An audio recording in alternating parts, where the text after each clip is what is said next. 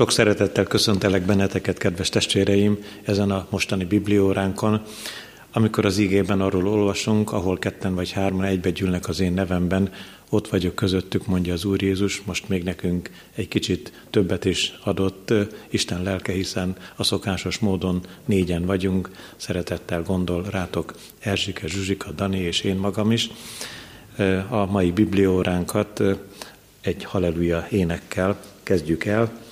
A 121. halleluja így kezdődik, Lélek, akit bűne bánt, érted száll fel hő imánk.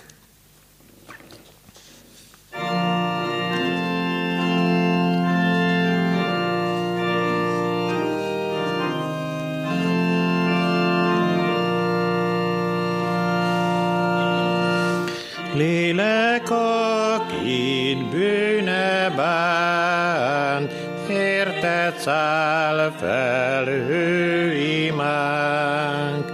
Isten lelke rád fogal, jöjj az Úrhoz, jöjj hamar. Még ma jöjj, még ma jöjj, Jézusodhoz menekülj. Még ma jöjj, még ma jöjj, jöjj az Úrhoz, még ma jöjj. Terhedet tedd nála le, egy napig se várj vele. Fordíts hozzá arcodat, amíg kegyelmet ad. Még ma jöjj, még ma jöjj, jöjj Jézushoz menekülj. Még ma jöjj, még ma jöjj, jöjj az Úrhoz, még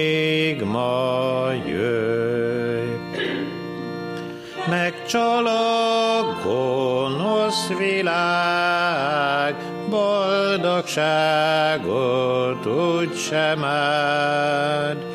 Jöjj az Úrhoz, benne higgy, béke száll szívedbe így.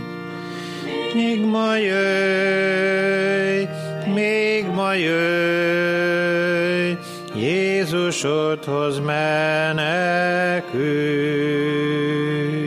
Még ma jöjj, még ma jöjj, jöjj az Úrhoz, még ma jöjj. Bűnödet óvald be hát, hidd az Úr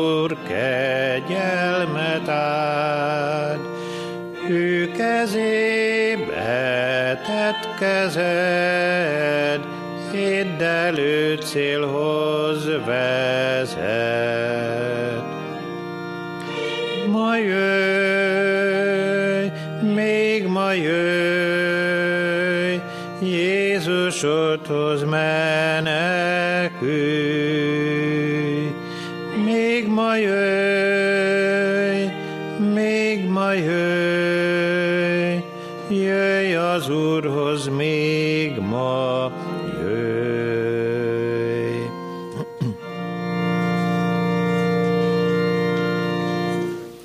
Az énekes könyvünkből az első Zsoltár első versét énekeljük el, aki nem jár hitlenek tanácsán, és meg nem áll a bűnösök útján.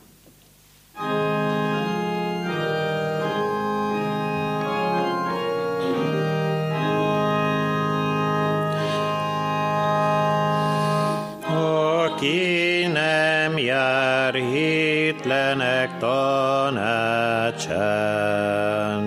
és meg nem áll a bűnösök után, a csúfolóknak nem ülő székében, de gyönyörködik az Úr törvényében,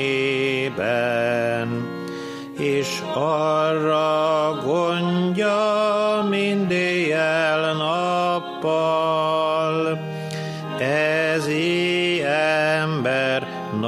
Nagy boldog bizonyal.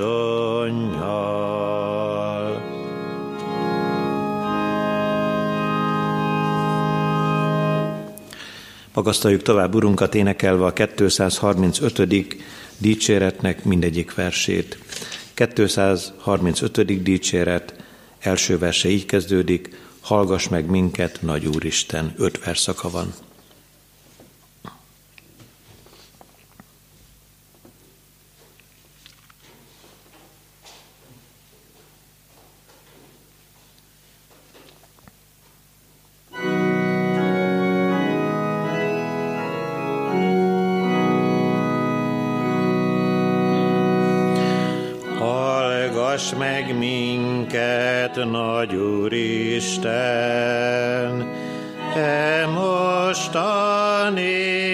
Szükségünkben, és tekints meg minket mi életünkben, hogy ne essünk e földön hitetlenségbe, ördög kezébe mert csak te vagy a világosság. Életünkben te vagy igazság, mi setét szívünkben nagy világosság, és szomorú lelkünkben te vagy vigasság, örök boldogság. Távoztas tőlünk hamisságot, Add szívünkbe az igazságot, és a mi lelkünkben nagy bátorságot, hogy nyilván elhéhessük a boldogságot, örök országot. Adj szent lelket a tanítóknak, egyetemben a hallgatóknak, hogy mindengetessünk akaratodnak. Dicséretet mondhassunk te szent fiadnak, Jézus Krisztusnak. Hála néked, mennybéli Isten, kivigasztalsz minket éltünkben, és el nem hagysz minket nagy szükségünkben. Megerősítesz inkább az igaz hitben, ígéretedben.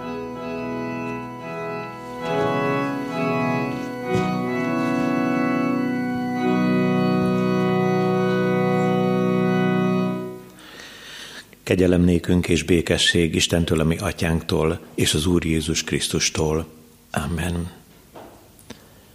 Dicsőítünk és magasztalunk téged, drága édesatyánk, hogy újra ikét készítettél, bár mi is készítettük volna mi szívünket, hogy megértsük, felfogjuk a te csoda dolgaidat, hogy a mi szívünkben alázat támadjon, amikor rád gondolunk, aki hatalmas vagy, akinek a kezében van eroppant világ mindenség, és ott van a te karjaidban a mi személyes életünk, és olyan megrendítő, hogy fontosak vagyunk neked, hogy számon tartod a mi könycsepjeinket, még hajszálainkat is a te igét szerint.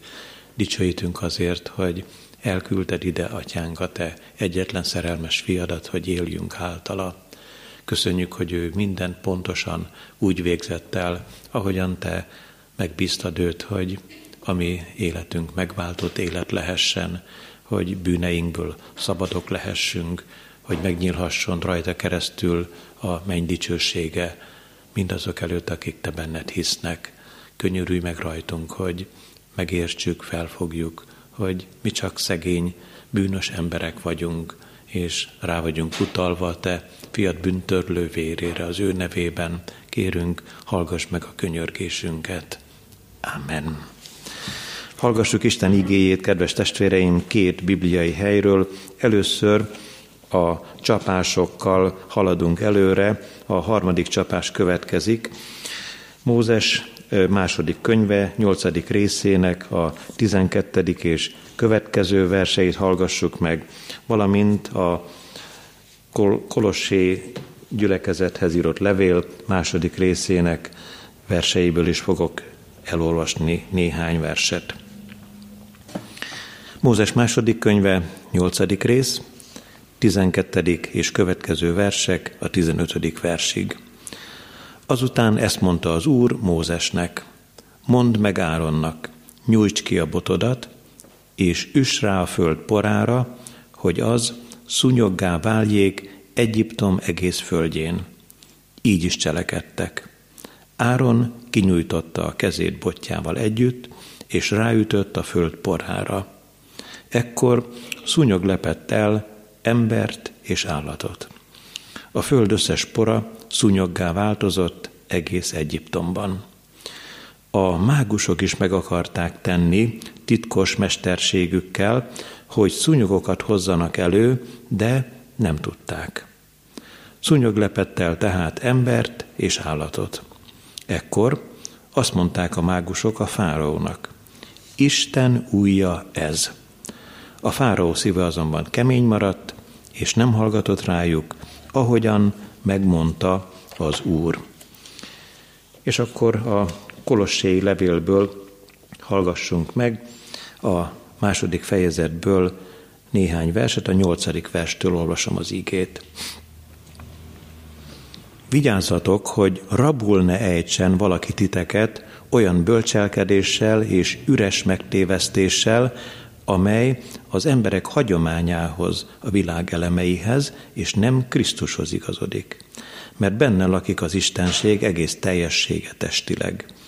És benne jutottatok el ti is ehhez a teljességhez, mert ő a feje minden fejedelemségnek és hatalmasságnak.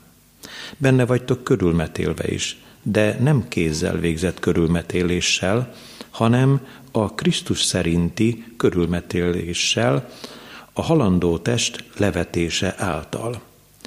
A keresztségben vele együtt voltatok eltemetve, és vele együtt fel is támadtatok az Isten erejébe vetett hit által, aki feltámasztotta őt a halottak közül. Titeket is, akik halottak voltatok védkeitekben és testetek körülmetéletlenségében, ő vele együtt életre keltett, megbocsátva nekünk minden vétkünket. Eltörölte a követeléseivel minket terhelő adóslevelet, amely minket vádolt, és eltávolította azt az útból, odaszegezve a keresztfára. Lefegyverezte a fejedelemségeket és a hatalmasságokat, nyilvánosan megszégyenítette őket, és Krisztusban diadalmaskodott rajtuk. Kedves testvéreim, az Úr lelke úgy engedte meg most én nekem, hogy haladjunk tovább a tíz csapás sorozatában. Biblióráról és vasárnapra érkezve mind a két alkalommal. Most tehát a harmadik csapás következik, és adjuk meg a mai igehirdetésnek a címét. Üres csalás, vagy az Isten igéjébe vetett hit. Egy választás van előttünk, vagy az üres csalás, megtévesztés áldozataivá válunk, vagy pedig eljutunk a Jézus Krisztusban való hitbe, az Isten erejét, az Isten csodálatos hatalmát megismerve.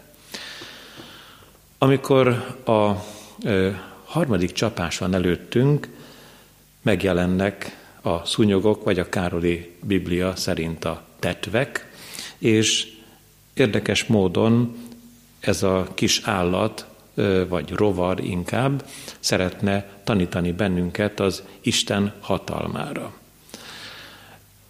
Egyelőre a szúnyogokkal és a tetvekkel nem foglalkozunk, majd csak az ige második üzenetében. Az első üzenetben az emberi okoskodás és a Biblia üzenete szerint a mágia határaival szeretnénk néhány gondolatot áttekinteni. A második üzenetben az Isten erejének a határtalansága, milyen ez a határtalanság a Földön. A harmadik gondolatban pedig szintén Isten erejének határtalanságáról szólunk, ami a Földön túl a mennyben is megmutatkozik. Az ige első üzenetében tehát az emberi okoskodásnak, úgy is mondhatnám talán, hogy az emberi tudásnak a határairól szólunk néhány gondolatot. Ugyanis az egyiptomi fáraó mágusai a legképzettebb és hát magukat is legokosabb embereknek tartották. A mágusok közé tartoztak a varázslók, csillagjósok és sok minden más olyan ö, határterületekkel foglalkozó emberek, akik ö, olyan dolgokat akartak tudtára adni a mi világunknak, illetve hát a maguk korában levő világnak, amire nem minden ember képes. Hát aztán ezek a mágusok igen hamar levizsgáztak azonban az Úr előtt. Mert amikor a harmadik csapás bekövetkezett, azaz Áron, amikor a veszőjével, vagy botjával a földre sújtott, és a föld pora szunyoggá változott, a mágusok azt mondták a fáraónak, vigyázz, fáraó, az Isten újja ez.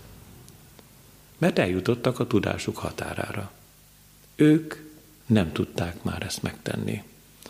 Az első két csapás esetében, amikor a vizek vérré váltak, és a másodikban békákat hoztak fel a Nílusból Mózes és Áron, ugyanezt megtették a mágusok is. Hát figyelmeztet bennünket Isten igéje, hogy az emberi tudásnak hamar a végére lehet érkezni. Pedig szédületes a tudomány, és az áltudományok is mind a mai napig nagyon is meghatározzák bizonyos embereknek a helyzetét, sorsát, életét. Ha szeretnénk keresni az emberek között magasan művelteket, több diplomával rendelkezőket, találunk olyanokat köztük, akik jósoknál, varázslóknál és az ezoteria területén munkálkodó gonosz és sátáni erőket művelő emberek között kötnek ki.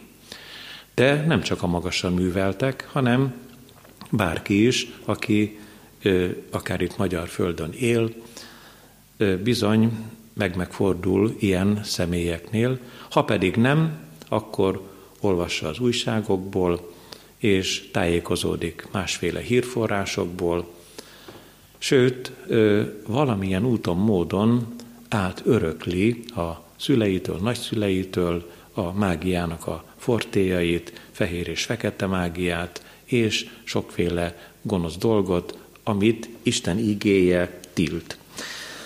Hát, hogyha lenne vagy két-három bibliórára való időnk, akkor felolvasnám ti nektek a, azt a sok-sok igeverset, amit találhatunk a Bibliában a mágia tiltására nézve, a varázslás tiltására nézve.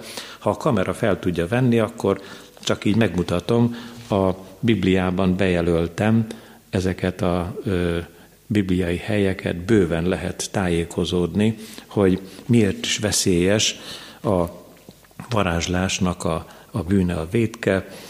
Hát ami úgy hirtelen eszembe jut, például van ilyen üzenete Isten igéjének, hogy varázsló asszonyt ne hagy életben.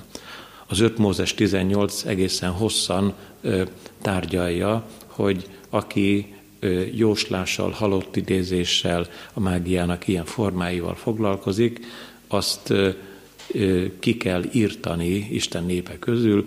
Az Isten választott népén kívüliek gyakorolják ezt, mondja az Úr, ti nektek ezt nem engedi meg az örökkévaló, hogy ilyen sötétségbe, ilyen, ilyen gonosz dologba, dolgokba belekeveredjetek.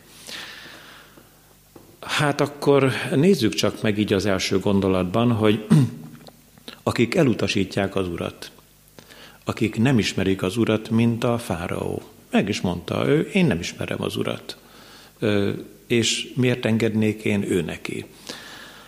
Ha bajban van az ilyen ember, sok mindenki mással együtt, akkor az első igénye, amikor megoldást keres, az a mágia. Mint ahogy a fáraó is a varázslóit hivatta, és az ő segítségével próbált megoldást keresni, és éppen ugye, hogy említettük, a varázslók már elérkeztek a tudásuk végére. De nézzünk meg egy másik nevezetes világbirodalomnak az uralkodóját, akit talán elég jól ismerünk is Isten igéjéből. Nebukadnetszár, a babiloni király képe had jelenjen meg előttünk, és engem úgy elszomorított az, hogy amikor Dániel, Sidrák, Misák és Abednego a felkészítésnek a eseményei túl voltak, és bevezették őket a a király Nebukadnetszár elé, úgy van írva az igében, hogy tízszerte okosabbnak találta ezt a négy jó barátot minden varázslónál és minden tudósnál a maga birodalmában. Mégis, amikor a hatalmas szobornak a képe megjelent álmában, akkor először, mivel ő is istentelen ember volt, a mágiához folyamodott. Úgy van leírva az igében, hogy azonnal hivatta a varázslóit és a jósait, hogy először is mondják meg, hogy mit álmodott, és aztán fejtsék meg, hogy mi az álomnak a jelentése. Majdnem, hogy meg is ölette az összes varázslót az egész birodalomban, Dániel mentette meg a helyzetet, amikor a jósok semmit nem tudtak tenni, akkor azt mondta Istennek a kedves szolgája, hogy emberek ezt meg nem fejthetik, de van Isten az égben. Így olvassuk Isten igéjében, hogy a, ebben a nehéz helyzetben maga az Úr jelentette ki Dánielnek a megoldást, mégpedig azt mondta, hogy az a hatalmas szobor olyan, hogy a feje aranyból van, a nyaka és a karjai ezüstből, a hasa dereka pedig részből, a lábai vasból, a lábfejei pedig részint vasból, részint pedig agyagból vannak. Az aranyfej te vagy, Nebukadnetszár, és utána más birodalmak következnek. Most részletesen nem mondjuk el ennek a történetnek a bonyolult szerkezetét, egy másik királyra is tekintsünk oda egy pillanatra, vagy a fia, vagy az unokája lehetett Nebukadnetszárnak Bélsatszár, aki egy nagy dínom-dánom szerű lakodalmat, vagy hát örömünnepet rendezett alatvalóinak, és egyszer csak megjelent a meszelt falon egy kéz, és azt írta, mene, mene tekel ufárszín. Megint csak Bélsatszár kihez fordult? Varázslóihoz. És az, az anyja, az anya királynő mondta meg, hogy, hogy ezek nem fogják megmondani te neked az álom megfejtését, de itt van, aki az apád uralma idején nagyon nagy szolgálatot tett, Dániel, hívasd magadhoz. Dániel jött is, és elmondta az álomnak a megfejtését, mégpedig felértékelte, megmérte a te királyságodat, ezt jelenti a mene-mene, és véget vet annak. Az ufárszín, illetve a tekél pedig azt jelenti, hogy mérlegre tett téged, és könnyűnek talált. Az ufárszín pedig fel lesz osztva a te birodalmad, és a médeknek és a perzsáknak adja azt az Úr. Bérsatszár királyt meg is ölték azon az éjszakán, és a méd-perzsa birodalom jött az ő helyébe. Isten szolgálja adott megoldást. Hát, amikor legfőképpen Nebukadnetszárra gondolunk, akkor az utolsó időkről adott kijelentést. Ebben a két álomban az örökkévaló, amikor nem csak a nagy szobor jelent meg előtte, hanem egy fa, amelyet hát kivágtak, és a törzse benne maradt a földben.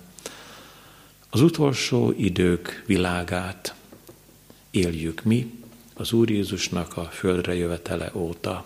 Jó ezt komolyan bennünk. Felhívja Isten lelke mi figyelmünket arra, hogy az emberi okoskodásainknak mi is hamar a végére érhetünk. Válasszál tehát, szeretett testvérem, vajon nem az örökkévaló erejébe vetett hitre volna neked is szükséged, amikor bajban vagy félelmek töltik meg a szívedet. Az ige második üzenetében szóljunk az Isten erejének a határtalanságáról először a Földön. Földi viszonylatban a hitetlen világ Istent nem sokban nézi, besorolja az Istenek közé.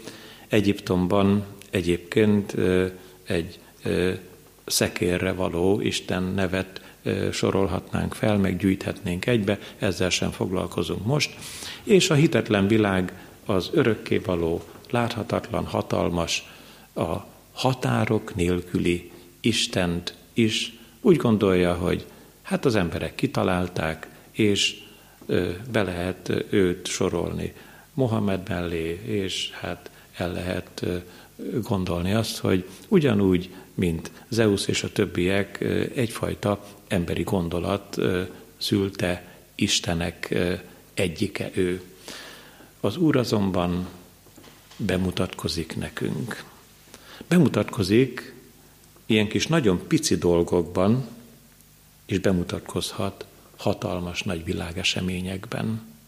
A harmadik csapás esetében bemutatkozik egy picike kis rovar érkezésében. Megjelentek a szúnyogok. Szeretnék egy kis könnyedséget adni, hogy mulatságos történeteket mondjak el nagyon röviden ti nektek. A parókia udvarán volt nekünk egy halastavunk, és amikor a halak kipusztultak belőle, egyszerre csak azt vettük észre, hogy az este, ahogyan elérkezett, az egész lakás megtelt szúnyoggal, akárhogy zártuk az ajtókat, ablakokat, a szúnyogok megtalálták a helyüket, és az orsi kislányom férjével öltük sorban a szúnyogokat a lakásban. Aztán hamar rájöttünk, hogy vagy halakat kell tenni a tóba, vagy meg kell szüntetni, mert jönnek a szúnyogok. Eléggé bonyodalmas volt.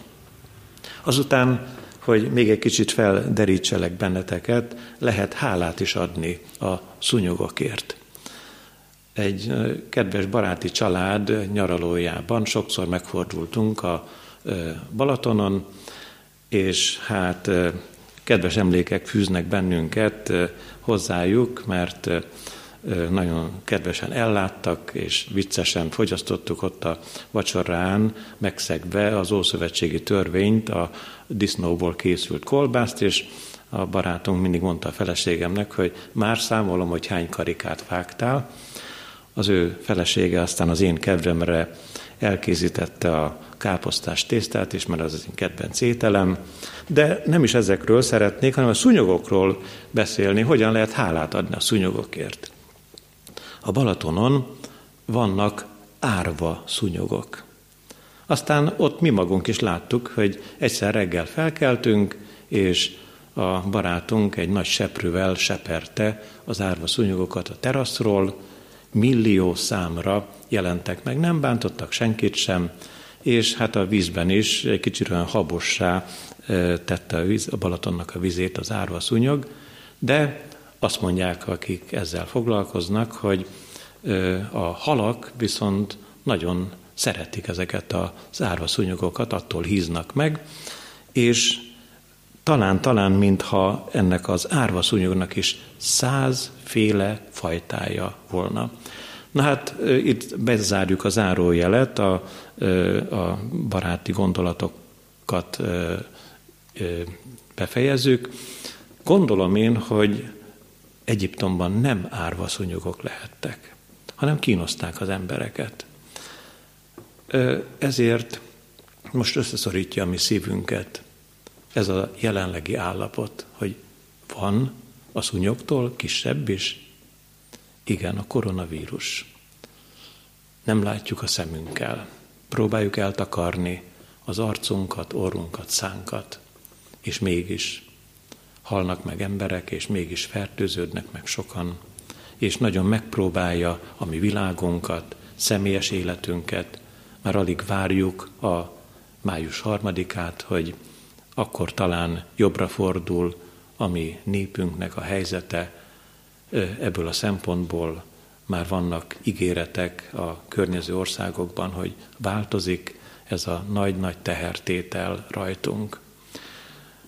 Isten, ha bemutatkozik, akkor bizony könnyen rá lehet ismerni.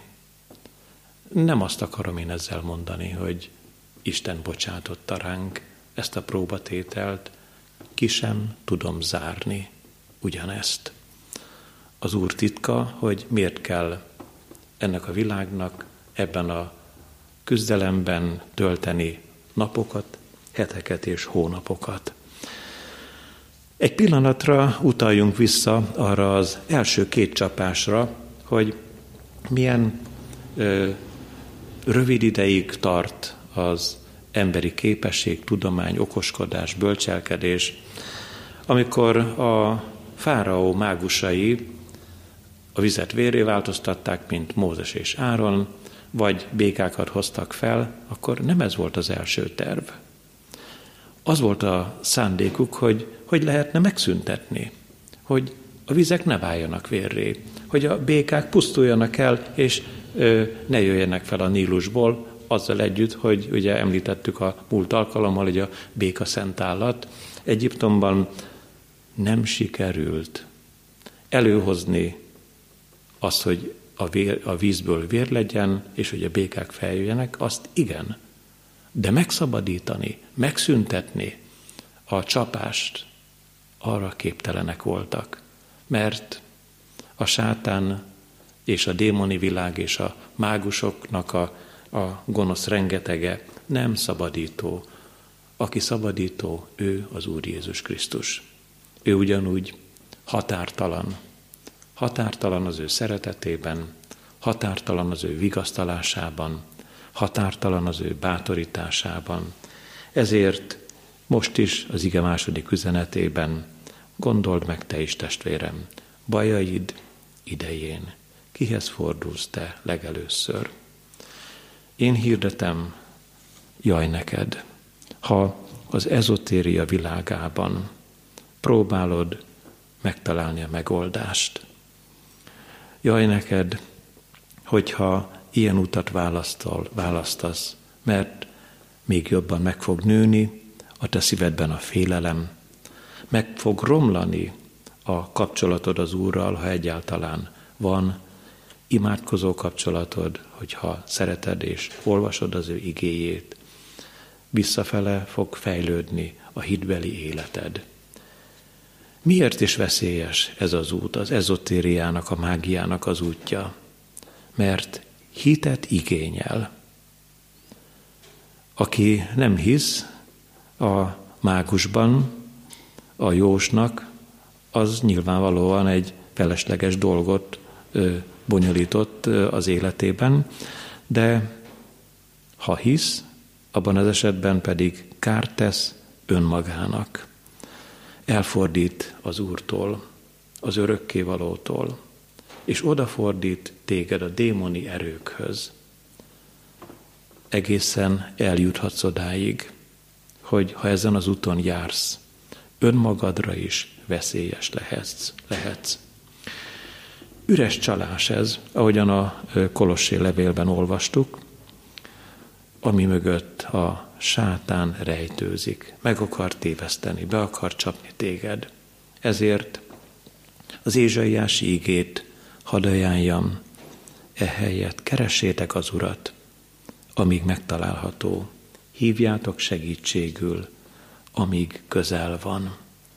És végül az ige utolsó üzenetében az Isten erejének a határtalanságáról már nem csak ezen a földön, hanem a földön túl, a mennyben is van ígéret számunkra. Az ember végső határa nem csak a tudásának, hanem egyáltalán az életének a végső határa a halál. A népi mondás is így fejezi ki ezt a gondolatot, halál ellen nincs orvosság. De Isten igéjében van. Az Isten ereje legyőzi a halált. És a Kolossé levélben olvastunk arról, hogy a feltámadásnak a csodája nem csak a húsvéti üzenet, hanem keresztjéneknek, Isten gyermekeinek mindennapi üzenet. Úgy írja a kolosséi testvéreknek Pálapostól ezeket a gondolatokat, hogy már a múlt időre nézve feltámasztott bennünket az Úr. Hogy lehet ezt egészen világossá tenni, vagy megérteni? Mire vagy miből támasztott fel bennünket az Úr szent lelke? Mi, akik élünk ezen a földön, és hogyha Jézus Krisztust elutasítjuk, ha az ő szavára nem hallgatunk, ha az örökkévalónak hátat fordítunk, akkor testben élünk ugyan, vegetálunk, sok-sok bűnt elkövetve, de hogyha valaki megnyitja a szívét az Úr előtt, akkor ebből a lelki halálból feltámad.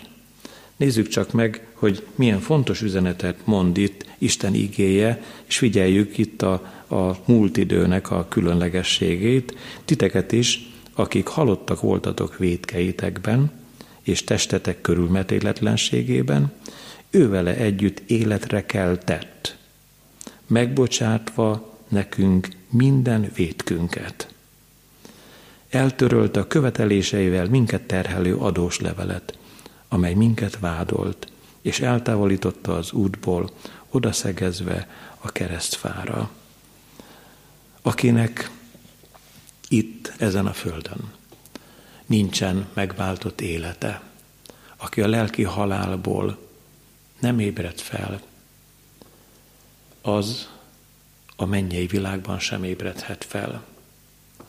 Ez a földi élet azért adatott nekünk, hogy megismerjük az Úr szeretetét, hogy szívünkbe zárjuk az ő hívó szavát, hogy a démoni világra nemet mondjunk, hogy ne engedjük, hogy üres csalásnak, a sátáni megtévesztésnek az áldozataivá váljunk, hanem az Isten erejébe vetett hittel küzdjük meg az előttünk levő küzdőtért, mert van, aki harcol éltünk, nézzétek csak, mit ír az ige, őról a hatalmas úrról, lefegyverezte a fejedelemségeket, és a hatalmasságokat. Itt a sátánra kell gondolni.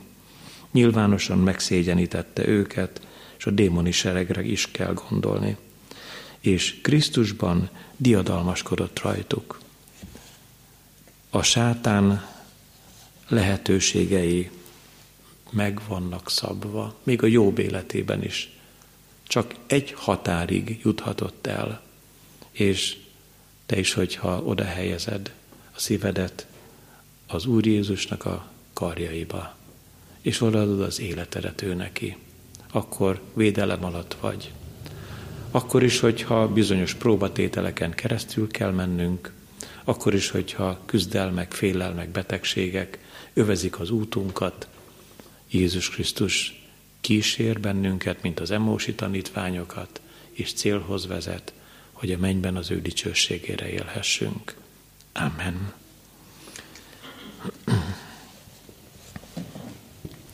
Imádkozzunk. Köszönjük, drága jó Úrunk, hogy a Te szereteted mireánk is kiárad, akik ezen az estén egybe gyülekeztünk, és amikor velünk együtt hallgatják az én testvéreim a Te ígéret és annak üzenetét, együtt magasztalhatjuk és dicsőíthetjük a Te áldott neved. Segíts nekünk megismerni önmagunk tévedéseit, letenni bűneinket, védkeink sokasságát az ő keresztje alatt. Köszönjük, hogy hatalmas Úr ő, lefegyverezte az erős, gonosz fejedelmet, sátánt, és köszönjük, hogy mi az ő védelme alatt előre tekinthetünk az ő országa, a mennyei ország eljövetelére. Dicsőítünk téged, édesatyánk, hogy fiat szeretetében mutattad meg a saját szeretetedet. Köszönjük, hogy az ő áldozata mindenre elég volt. Köszönjük, hogy a múlt bűnei ott lehetnek az ő keresztje alatt. Segíts nekünk, hogy oda tudjunk menni, és tudjuk elmondani te neked mindazt, ami terhel bennünket, akár a mai napon, és köszönjük, hogy még a jövőt, amit mi nem ismerünk, a holnapot is a te kezedbe tehetjük le, és számíthatunk arra, hogy nem maradsz el mellőlünk, hogy áldásodban részesítesz minket. Könyörülj meg a mi népünkön és ezen az egész világon, ebben a szomorú és félelmetes állapotban. Add, hogy ne csak külsőségekben és ebben a mostani félelmetes beteg világnak a dolgaiban kaphassunk gyógyulást tőled, hanem a lelkünk is hadd szabaduljon megkötözöttségekből, hadd kaphassunk igazi lelki gyógyulást, és hadd érkezhessünk meg Te hozzád a mennyei világba, amikor annak eljön az ideje. Kérünk a kórházban szenvedő testvéreinkért, és a Te színed elé visszük azokat a családokat, ahol emiatt a mostani betegség miatt gyász is beköszöntött sokakra. A te áldásod maradjon velünk az éjszakában, őrizd meg bennünket a hitben és a te kegyelmedben. Amen. Együtt mondjuk el az Úr Jézus imádságát. Mi atyánk, aki a mennyekben vagy, szenteltessék meg a te neved, jöjjön el a te országod, legyen meg a te akaratod, amint a mennyben, úgy a földön is. Mindennapi kenyerünket add meg nékünk ma, és bocsásd meg védkeinket, miképpen mi is megbocsátunk az ellenünk védkezőknek, és ne vigy minket kísértésbe, de szabadíts meg a gonosztól, mert tied az ország, a hatalom és a dicsőség mindörökké. Amen. Mindezek után az atyának kegyelme, a fiúnak szeretete és a Szentléleknek közössége legyen és maradjon minnyájunkkal. Amen. Befejezésül a 370. dicséretnek a második és harmadik verseit énekeljük el.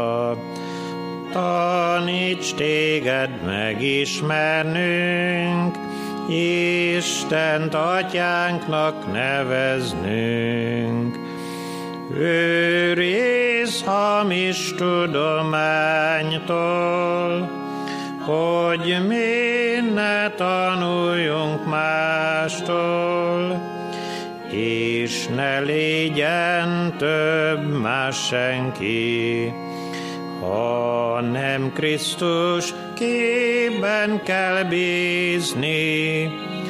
Halleluja, halleluja. Ó, mi édes vigasztalunk, légy kegyes, megoltalmazunk, hogy maradjunk utaidban, ne csüggedjünk háborunkban. Erőddel elménket készítsd, gyenge hitünket erősítsd, hogy halál és élet által hozzá siessünk hamarsággal. Halleluja, halleluja.